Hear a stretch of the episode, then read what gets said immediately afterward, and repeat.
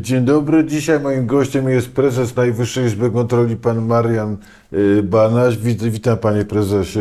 Dzień dobry państwu, dzień dobry panie redaktorze. Panie prezesie, czy według pana oceny afery w epoce PiS miały charakter incydentalny, że tak powiem, czy systemowy? Panie redaktorze, większość naszej kontroli wskazuje jednoznacznie, że mamy do czynienia z daleko idącą niegospodarnością, łamaniem prawa. No i to potwierdziły nasze kontrole, więc niestety z przykrością muszę stwierdzić, że strata budżetu państwa jest tu niemała. Przykładowo mogę powiedzieć chociażby na przykładzie kontroli w elektrociepłowni w Ostrołęce, gdzie straty to są prawie 1,5 miliarda. Czy sieć szerokopasmowa internetu w Lublinie, no już nie mówiąc o takich rzeczach jak wybory korespondencyjne, które kosztowały 56 milionów, a nie miały żadnych podstaw, czy Fundusz Sprawiedliwości 250 milionów przeszło wydanych z naruszeniem prawa. No jest masa tych spraw. Mówiąc takim językiem kolokwialnym, z tego co mówi pan prezes, wynika, że chłopaki jechali na grubo.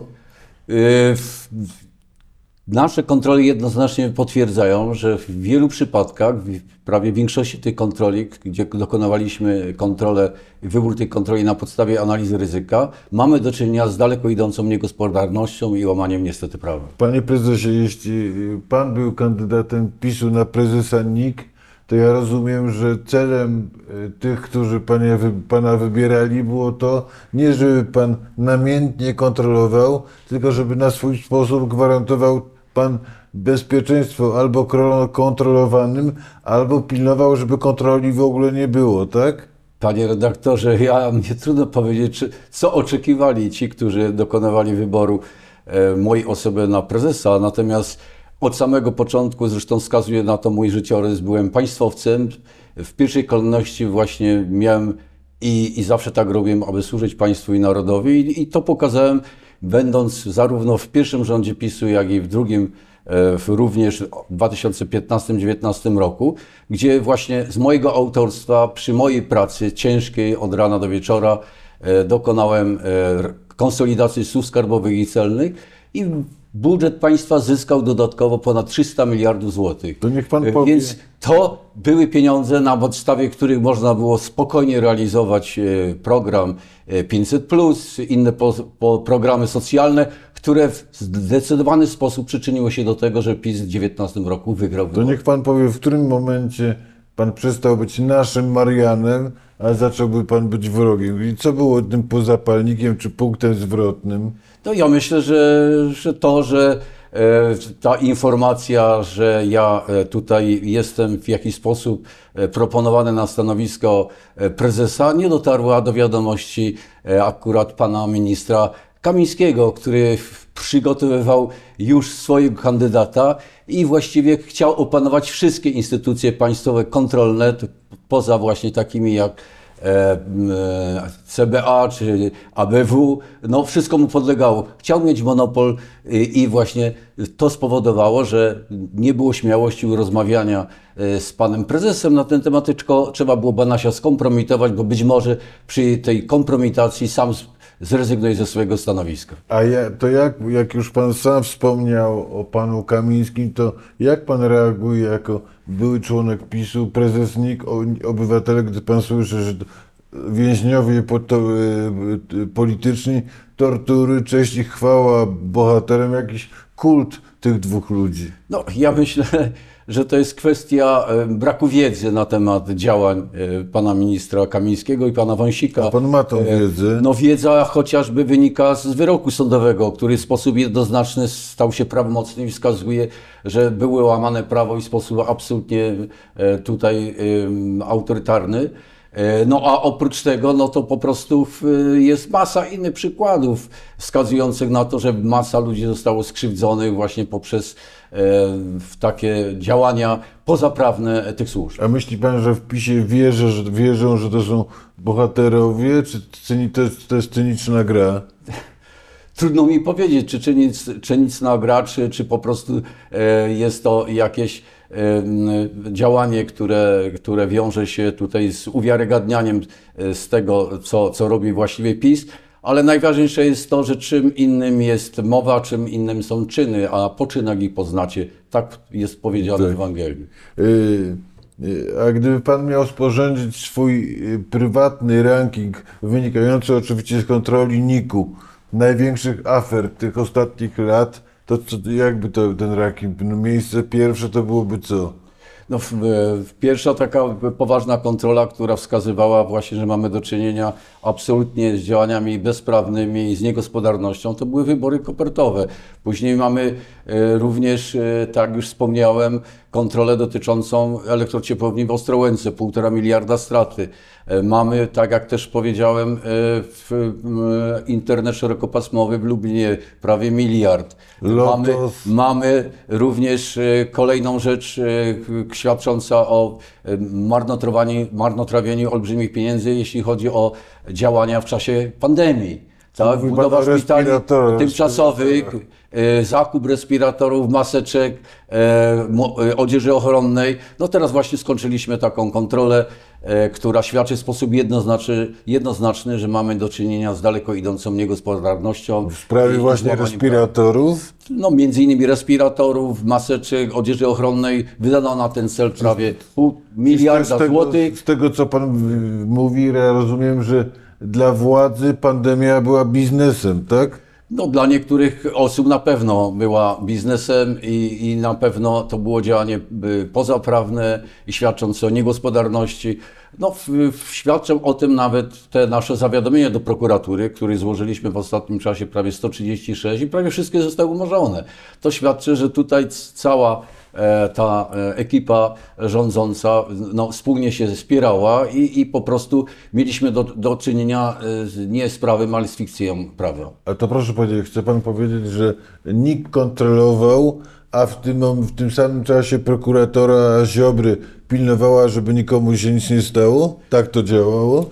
Tak to działało, że właściwie wszystkie nasze zawiadomienia, które w sposób jednoznaczny świadczyły o niegospodarności, łamaniu prawa, były umarzane, więc to też świadczy o tym, że Najwyższa Izba Kontroli powinna mieć uprawnienia oskarżycielskie, bo właśnie gdyby się sprawa znalazła w sądzie, być może sąd zupełnie inaczej by sprawę potraktował. Dobrze, ale ty Pan w którymś momencie jest ważną osobą władzy. Pan reprezentuje, stoi na czele organu konstytucyjnego. Nie było takiego momentu, żeby Pan wziął telefon i zadzwonił: Panie Ministrze Ziobro, Zbyszek, co Wy wyrabiacie? Nie możecie umorzyć jedną, drugą sprawę, zignorować 5. i 6, ale nie wszystko od A do Z. No, panie redaktorze, trzeba wziąć pod uwagę, że ja jestem człowiekiem państwowcem, apolitycznym i z takim założeniem poszedłem pracować do Najwyższej Izby Kontroli. No tak, ale nie mam zamiaru się kontaktować z żadnymi bezpośrednio politykami, bo to byłoby działanie pozaprawne. Ja mówię natomiast moim zadaniem jest stać na straży niezależności i obiektywności ustaleń i profesjonalizmu naszego działania. I zatrudniani są tutaj ludzie na najwyższym poziomie, jeśli chodzi o profesjonalizm, ale zarazem również o obiektywizm w tym, co robią. Więc ja tego pilnuję i pilnuję niezależności Najwyższej Izby Kontroli i pracy naszych kontrolerów. No, świadczy o tym chociażby fakt, że właśnie zamiast tutaj wspomagać, jeśli chodzi o prokuraturę, naszych kontrolerów w przypadku kontroli, która miała miejsce w Ostrołęce, gdzie straty były powyżej około prawie 1,5 miliarda złotych, złożyliśmy zawiadomienia do prokuratury w tej sprawie, to akurat się okazało, że aż 12 naszych kontrolerów prokuratura przesłuchiwała, na jakiej podstawie myśmy udostępniali akta nasi kontrolerzy mediów. No więc to świadczy najlepiej, komu ta prokuratura, która wtedy właśnie działała, komu służyła, czy pilnowała praworządności, czy wspierała działania rządzących. A Fundusz Sprawiedliwości to jest, nie wiem, czy jest w tym element właśnie wyrównania rachunków, bo to robiliście nas przez lata w konia, olewaliście koncertowo, ignorowaliście wszystko, to pokażmy na papierze, Co wy tam wyrabialiście z kasą? Panie redaktorze, absolutnie tu nie ma żadnej zemsty, żadnego stronniczego działania, jeśli chodzi o Najwyższą Izbę Kontroli. Działamy na podstawie planów kontroli, które są bardzo skrupulatnie, dokładnie przygotowywane na podstawie wniosków posłów, senatorów, obywateli, jak również rządu, prezydenta. Na podstawie tej analizy dopiero kolegium podejmuje decyzję, ostatecznie je akceptuje, a naszym obowiązkiem jest wykonywać i realizować te kontrole. I tak to robimy. A ma pan jeszcze, że tak powiem, jakieś bomby w zanadrzu, które zaszokują opinię publiczną, że coś, o czym ludzie nie wiedzą, nie słyszeli, albo nic nie wiedzą w detalach? Tu nie chodzi o żadne bomby, tu chodzi o właśnie solidną realizację rzetelnych planów działania. Czy są jeszcze jakieś rzeczy, które zaszokują społeczeństwo? Wczoraj jesteśmy po kolegium. Kolejna rzecz, która jest też bulwersująca, dotycząca zakupu i rozliczenia remontu budynku krajowej dla prokuratury krajowej, więc też ta sprawa zostanie przedstawiona opinii publicznej i po analizie dokumentów być może kontrolerzy skierują zawiadomienia do prokuratury. Pan mówił, użył pan chyba nawet określenia masowa niegospodarność. Czy w gronie ludzi poprzedniej władzy była taka atmosfera, że nam wszystko można, nic nam nie zrobią, hulaj dusza piekła nie ma? No niestety można powiedzieć w ten sposób, że mieliśmy do czynienia z monopolem władzy poza, na szczęście, Najwyższą Izbą Kontroli, która była takim właśnie źbłem wokół rządzących, która pokazywała, jak naprawdę sytuacja w niektórych obszarach wygląda, bo takie jest zadanie. Jesteśmy organem konstytucyjnym i takie jest zadanie Najwyższej Izby Kontroli, żeby patrzeć na ręce każdej władzy. My nie zajmujemy się polityką, nie jesteśmy przypisani do żadnej partii, jesteśmy właśnie po to, aby służyć obywatelom i państwu polskiemu. Czy pan był pomyłką kadrową prezesa Kaczyńskiego? Czy byłem bombą? Nie, pomyłką kadrową.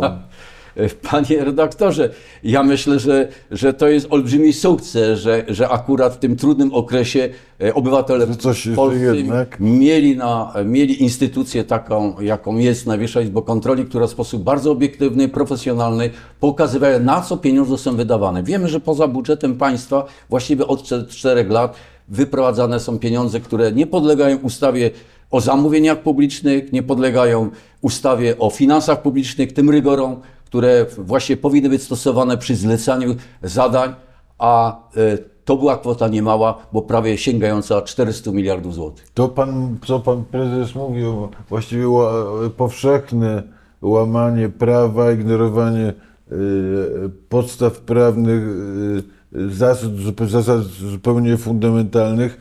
Każdy zadać pytanie, czy my mieliśmy do czynienia z władzą, czy ze zorganizowaną grupą przestępczą, jak pan sądzi? Od tego jest prokuratura, nie Najwyższa Izba Kontroli. Naszym zadaniem jest prowadzenie kontroli i pokazywanie w sposób obiektywny, rzetelny, jak sytuacja wygląda, jak wydawane są środki publiczne w poszczególnych ministerstwach. I nie tylko, we wszystkich instytucjach, zarówno rządowych, jak i samorządowych. Ponieważ naszym zadaniem, jako Najwyższej Izby Kontroli, jest przede wszystkim poprzez nasze kontrole wpływanie na ulepszanie funkcjonowania administracji państwowej i samorządowej. Tak jest nasze zadanie i każda władza właściwie powinna się cieszyć z tego, że taka instytucja jest.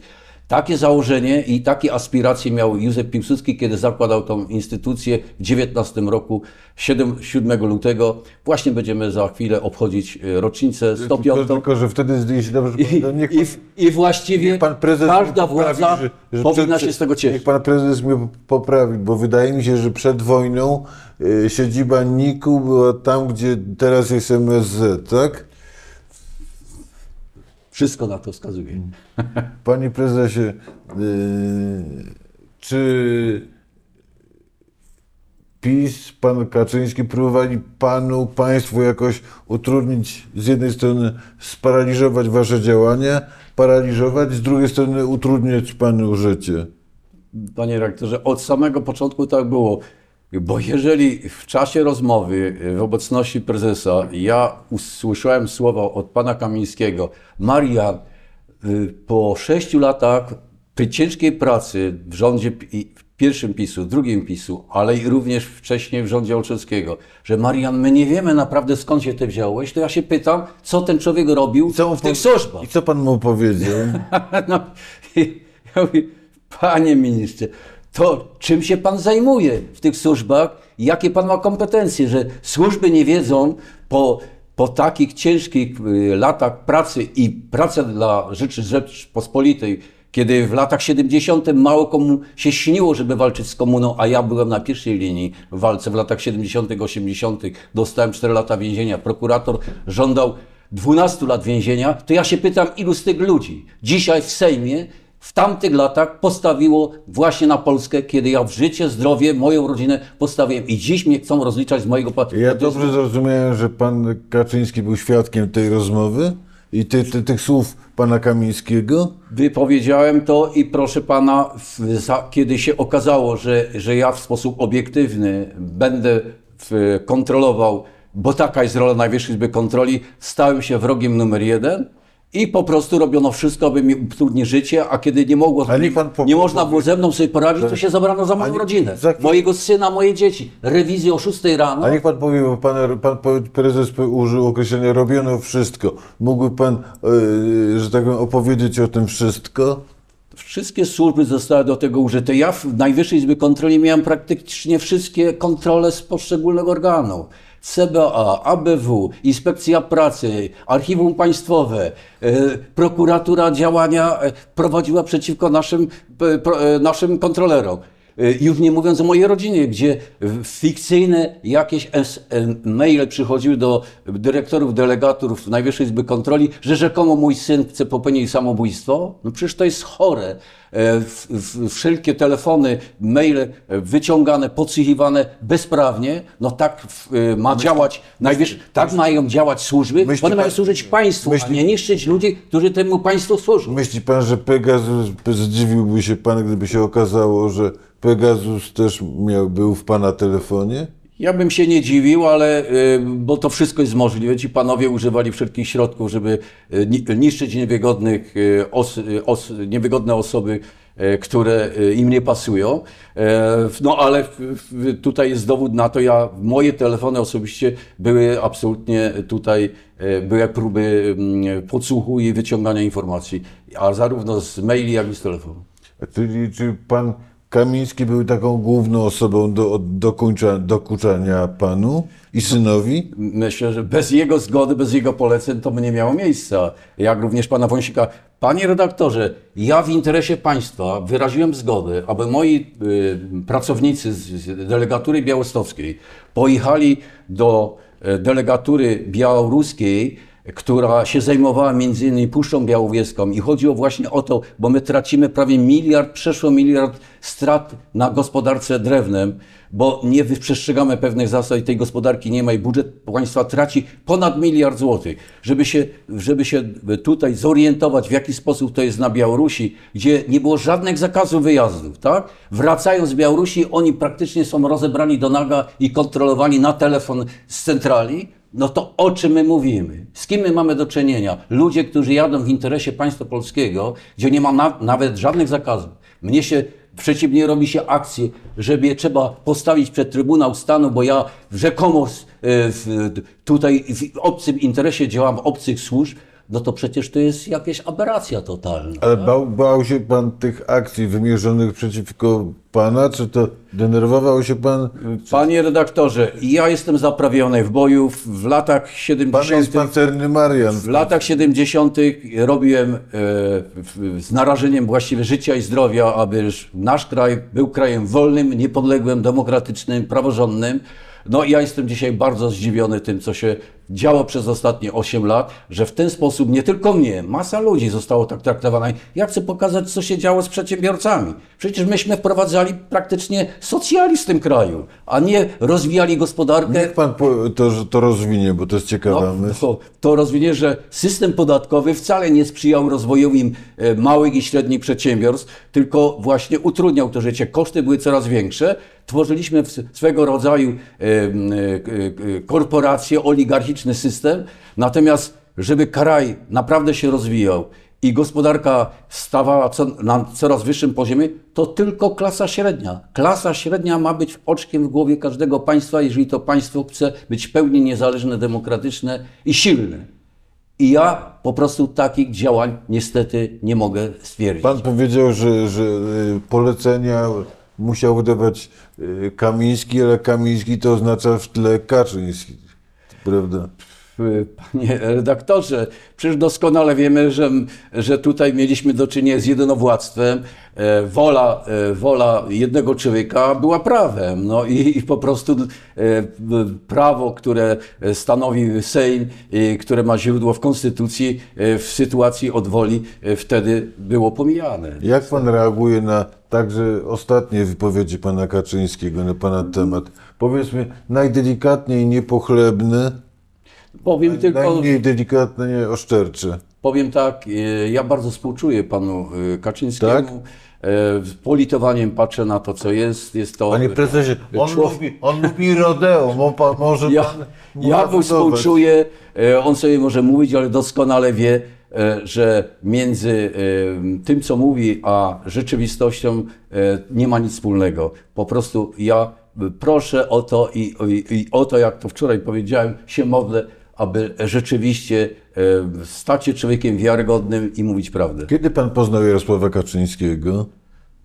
No ja myślę, że dosyć dawno, przed pierwszym rządem Prawa i Sprawiedliwości. To był wtedy 2005. Panie prezesie, to jak człowiek, który całą karierę swoją, pamiętam dokładnie początek mojej pracy, rok 90, 91, rozpoczął, zbudował na haśle walki z korupcją, ze złodziejstwem, z oligarchizacją Polski. Jak ten człowiek wylądował jako twórca układu korupcyjnego albo parakorupcyjnego? No, hasła są bardzo szczytne i mamy w Polsce niemało ludzi, którzy właśnie takie wartości, takie hasła uważają za swoje i ja również się z nimi utożsamiam, jak wiarygodność, jak prawica, jak właśnie przestrzeganie pewnych zasad moralnych. I to wszystko sprawia, że nazywamy to prawicą, ale to, co ci panowie wyprawiali, nie ma nic wspólnego z prawicą. To co to było w praktyce, panie prezesie? No, myślę, że to było udawanie, że jesteśmy prawicą i prawicę taką trzeba naprawdę odbudować i tacy liderzy powinni się tutaj pojawić, bo prawica w Polsce jest potrzebna i ona powinna mieć coś do. A bał się w którymś momencie, że to państwo ruszyło przeciwko panu, że krótko mówiąc Kaczyński stanie na uszach, żeby pana wykończyć? Panie redaktorze, ja o tym nie myślałem, bo bym po prostu tutaj kompletnie się załamał. Ja się koncentrowałem na moich obowiązkach, przysięgałem w Sejmie, kiedy mnie wybierano, że będę wierny postanowieniom Konstytucji Rzeczypospolitej i z największą starannością będę wykonywał swoje obowiązki i tak do tego podchodzę. Był pan członkiem władz PiS-u, ważną postacią PiS-u, głosował pan. Ja wiem, że wybory są tajne, więc nie trzeba odpowiadać na to pytanie. Głosował pan w tych ostatnich wyborach na PiS? Panie redaktorze, po pierwsze powiem tak, byłem jedynym bezpartyjnym ministrem w rządzie PiS-u i w czasie pierwszego rządu, jak i drugiego jestem państwowcem, a kwestia głosowania jest kwestią tajną. A niech pan powie, jak synowa przeżywali to wszystko, co się działo? No to jest najgorsze, co zostało zrobione, że w ogóle bez żadnych podstaw tutaj próbowano niszczyć mojego syna, moją synową, ale nie tylko, bo przecież moje dzieci młodsze to już miały tego wszystkiego dość i córka się znalazła w Londynie, syn w Portugalii. Po prostu powiedzieli, ojcze, po takim czymś, co ty zrobiłeś dla kraju, że cię w domu nie było, że od samego początku, jak myśmy byli dziećmi, mało czasu poświęcałeś, bo działałeś w konspiracji, narażałeś się, że teraz władza, która się rzekomo określa prawicowa, patriotyczna, tak z tobą postępuje, to my nie chcemy żyć w takim kraju. Czy jak pan przyjął wynik wyborów ostatnich? Przychodzi wieczór 15 października, wiadomo już co się dzieje, co się stało. Panie redaktorze, jak przyjąłem? Jak tutaj normalnie każdy obywatel. Po prostu ja się koncentruję na swoich konstytucyjnych obowiązkach. Czy uważa pan, że Polska potrzebuje rozliczenia i jakiejś formy depisizacji?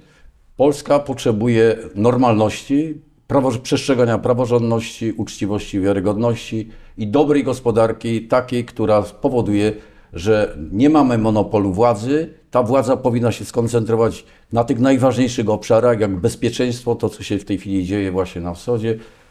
Natomiast wszelkie inne sprawy dać to w ręce ludzi. Polacy są narodem bardzo zdolnym, kreatywnym i wyniki byłyby o wiele lepsze, gdyby mieli większe możliwości prowadzenia działalności. Czy spotkanie prezesa NIK-u z ministrem sprawiedliwości i prokuratorem generalnym nie byłoby w takiej obecnej sytuacji czymś zupełnie naturalnym?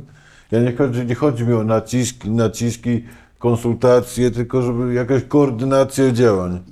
Panie redaktorze, ja wypełniam swoje konstytucyjne ustawy obowiązki i jeżeli taka potrzeba będzie, aby po prostu wyniki kontroli, raporty, które żeśmy zrobili, miały być do dyspozycji ministra, w każdej chwili są one dostępne. Pan uprawiał karate, prawda?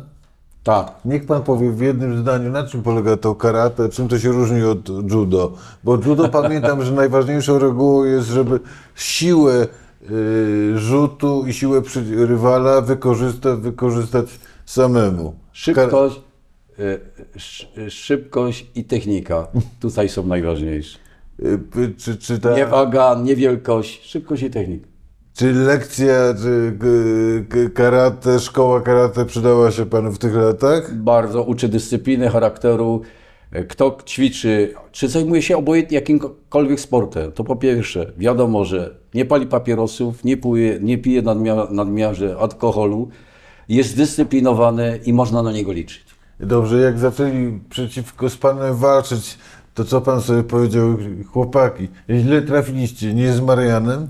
Nie stawiałem sobie żadnych takich tutaj postanowień, natomiast postanowiłem, tak, będę dokładnie wypełniał swoje zadania, jakie na mnie nałożyła Konstytucja i Sejm. Panie prezesie, kiedy się kończy pana kadencja? W przyszłym roku, we wrześniu. I oczekuje pan, że rządzący teraz Polską wniosą o jej przedłużenie, że będzie kandydatem pan tej władzy, czy...